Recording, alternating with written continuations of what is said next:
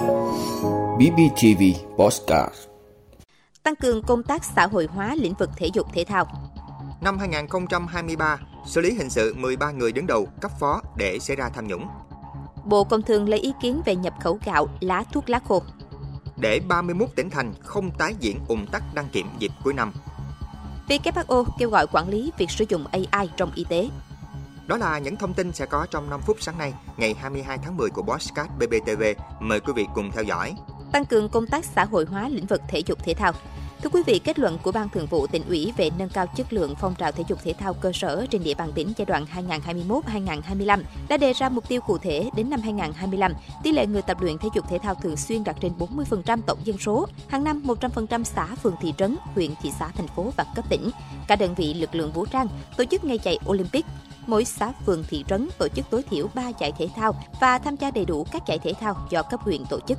Đến năm 2025, tất cả thôn ấp khu phố, xã, phường, thị trấn có ít nhất một loại hình sân bãi đơn giản để tổ chức các hoạt động tập luyện, thi đấu thể dục thể thao.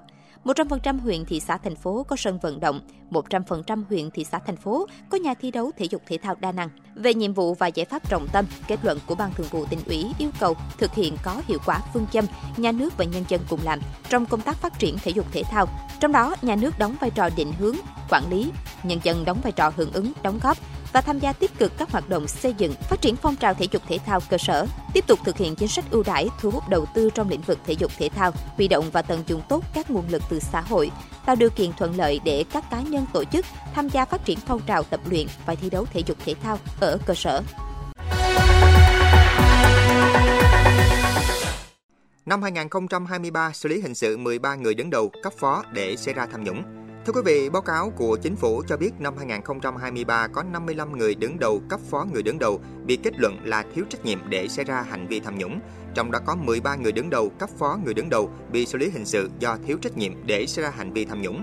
42 người đứng đầu cấp phó người đứng đầu bị xử lý kỷ luật do thiếu trách nhiệm để xảy ra hành vi tham nhũng, khiển trách 16 người, cảnh cáo 13 người, cách chức 13 người. Theo báo cáo, Việc xử lý trách nhiệm người đứng đầu đã có tác dụng răng đe, nâng cao vai trò trách nhiệm của người đứng đầu đối với công tác phòng chống tham nhũng tại cơ quan đơn vị mình phụ trách. Bên cạnh đó, các bộ ngành địa phương đã kiểm tra tại 12.029 cơ quan tổ chức đơn vị việc công khai minh bạch, phát hiện 185 cơ quan tổ chức đơn vị vi phạm.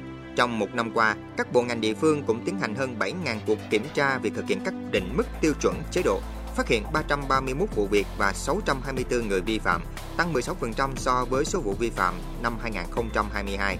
Đã xử lý hành chính 246 người, chuyển xử lý hình sự 2 người, kiến nghị thu hồi 45,2 tỷ đồng, đã thu hồi được 37,4 tỷ đồng. Ngoài ra, các cấp ngành đã tiến hành chuyển đổi vị trí công tác của 45.192 lượt cán bộ công chức viên chức nhằm phòng ngừa tham nhũng,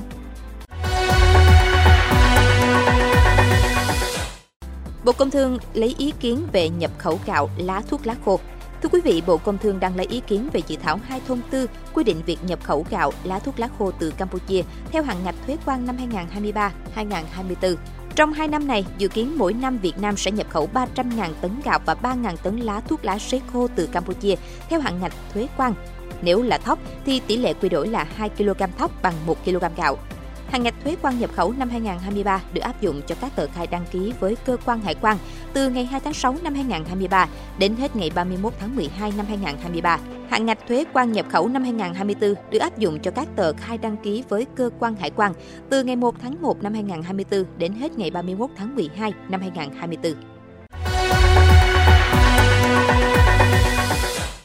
Để 31 tỉnh thành không tái diễn ủng tắc đăng kiểm dịp cuối năm, Thưa quý vị, thời gian qua, Bộ Giao thông Vận tải đã có những giải pháp đưa hoạt động đăng kiểm trở lại trạng thái bình thường sau thời gian dài ủng tắc.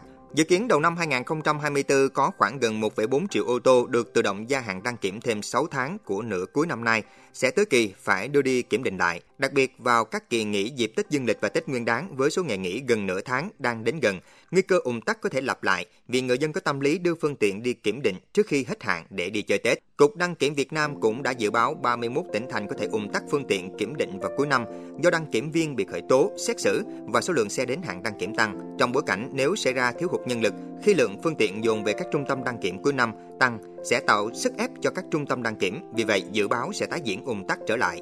Cục đăng kiểm Việt Nam khuyến cáo các chủ phương tiện nên chủ động đi kiểm định sớm để tránh dồn vào cao điểm Tết, phải xếp hàng dài chờ, vừa bức xúc vừa mất thời gian. Việc chủ động đưa xe đi đăng kiểm sớm về cơ bản không làm tăng thêm chi phí cho chủ phương tiện. Ngoài mức phí tem đăng kiểm, phí kiểm định, thu theo biểu phí từng loại xe được thu theo Bộ Tài chính quy định thì phí đường bộ sẽ được thu nối tiếp nhau nên không ảnh hưởng đến chi phí của chủ xe.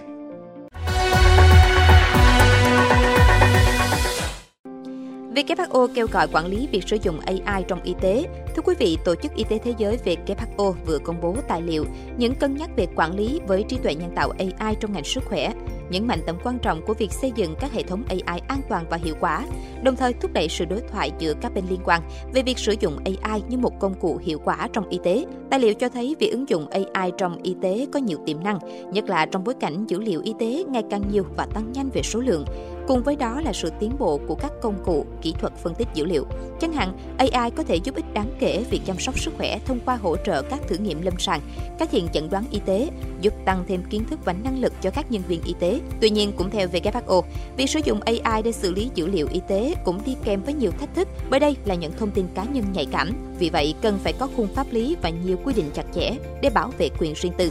Theo WHO, các hệ thống AI phức tạp không chỉ dựa vào thuật toán mà còn vào nguồn dữ liệu mà chúng học. Vậy nên, quy định chặt chẽ về dữ liệu sẽ giúp giảm thiểu rủi ro. Theo đó, WHO đề xuất quy định việc ứng dụng AI vào xử lý dữ liệu y tế cần tham khảo nhiều khung pháp lý liên quan như quy định chung về bảo vệ dữ liệu châu Âu, đạo luật về trách nhiệm giải trình và cung cấp thông tin bảo hiểm y tế Mỹ. Vị đã luôn ủng hộ các chương trình của Đài Phát thanh truyền hình và báo Bình Phước. Nếu có nhu cầu đăng thông tin quảng cáo ra vặt, quý khách hàng vui lòng liên hệ phòng dịch vụ quảng cáo phát hành số điện thoại 02713 887065. BBTV, vì bạn, mỗi ngày.